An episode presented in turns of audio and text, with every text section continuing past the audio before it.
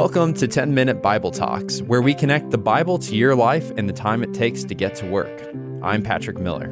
And I'm Keith Simon. Right now, we're working through 1 Corinthians 13, Paul's definition of love.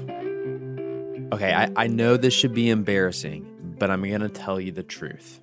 I am a sucker for animal videos. The other day, I saw this video of an elephant with her calf, and she's giving the calf a bath in some muddy water because I guess that's how elephants do it. And when they're all done, she's trying to nudge her calf out of the water. But it's obvious that the calf doesn't want to get out. It's having a great bath time. And so she starts using her trunk and then her leg, and the calf keeps protesting. It's grunting, it's shooting water all over the place. And after a while, she finally, finally manages to get the calf out of the water. About a minute passes, and then she looks away from the calf. And the minute she looks away, the calf sprints right back into the water. The mom turns around, she sees it, and she just lets out this long, and I have to think, annoyed trumpet from her trunk. Because, you know, as it turns out, it doesn't matter if you're a human or if you're an elephant. Patience is hard. Just ask any parent of a toddler trying to leave the house. Everything takes forever. Putting on shoes, putting on coats. Oh, and now I need a water. Oh, and now I need to go potty. And oh, dad, can you get me some goldfish? And then the worst part, the slow motion walk to the car. And when you finally get out there, they keep walking past the car out into the driveway, really anywhere that you don't want them to be. Sometimes, if I'm going to be honest, it makes me want to rip my hair out. Who do you struggle to have patience with? Is it a spouse who takes too long to get ready? A coworker who never turns their project in on time? Is it a friend who tells stories so slowly and so longly? Is it a roommate who leaves uh, dirty dishes in the sink so they can, you know, quote unquote, soak? Or is it just the stranger in front of you in traffic or in line who seems intent on moving at about half the speed of everybody else? I can keep coming up with examples because I'll let you in on a little secret. I struggle with patience. And so it's striking to me that when the apostle Paul, he wanted to give a definitive definition of what love is, when he wanted to do that in 1 Corinthians 13, the first word that he uses to describe what love is is patience. 1 Corinthians 13, 4, love is patient in 1 Thessalonians 5:14, Paul expands on this idea and he says this. He says, "We urge you, brothers and sisters, warn those who are idle and disruptive, encourage the disheartened, help the weak, be patient with everyone." Be patient with everyone. And did you cast the list of people that Paul's calling us to show patience to? It's the idle, the disruptive, the disheartened, the weak. Now, if I'm going to be honest, those are exactly the sorts of people that I struggle to show patience to.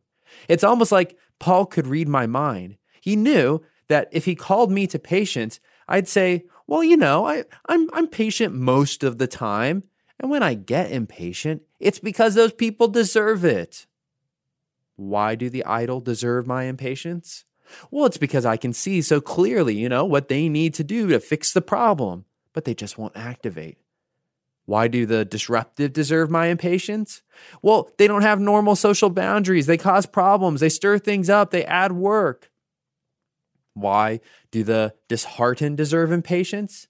Well, it's because they're always Debbie Downers. The cup is always half empty. Nothing can ever cheer them up. Why do the weak deserve impatience? Well, if they're physically weak, it means I've got to carry more of the load. If they're intellectually weak, that means that I have to slow down. If they're morally weak, then I've got to wade through the mess. Do you see the common thread? All of these people affect me. They make demands on my time, my energy, my life, and even my reputation. Patience requires me to make a sacrifice. You know the funny thing? I think it's the sacrificial nature of patience. That's what makes patience the first word in Paul's description of love. Why? Well, it's because Jesus was love incarnate, and Jesus expressed his love most clearly by sacrificing his life for us.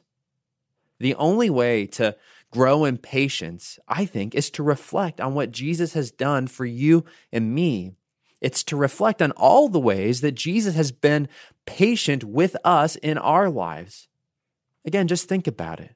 Have you ever been idle with Jesus? Oh, Jesus, I promise I'll, I'll share you with my coworkers soon. I promise I'll start praying and reading my Bible soon. I promise I'll resolve this conflict anytime now. Have you ever been disruptive with Jesus? You know, when we get angry, God, how could you let this person get sick? God, how could you let me lose my job? God, why am I still single after all these years? Have you ever been disheartened with Jesus?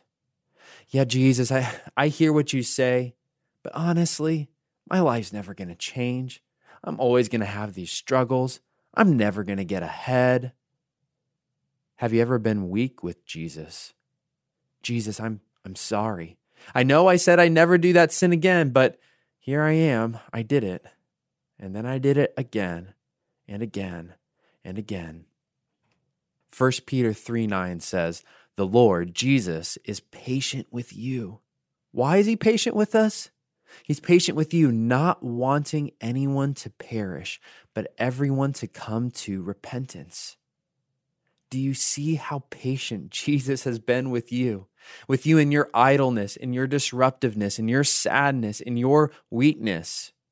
Where would you be if Jesus treated you the way you're treating other people right now? Answering for myself? Maybe not in a great place.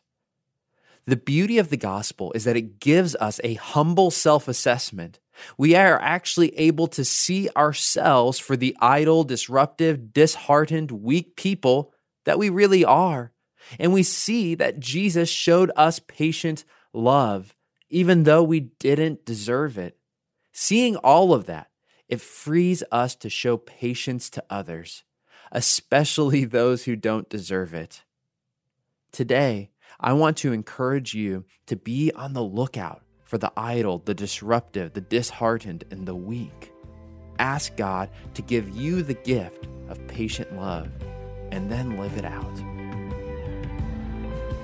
Thanks for listening. If you've enjoyed this content, please subscribe and give us a rating. That helps other people find this podcast more easily. Also, ask yourself who could you share this podcast with? Texting an episode to a friend or a family member is a great way to help them grow spiritually. If you want to go deeper, check out our show notes for book recommendations.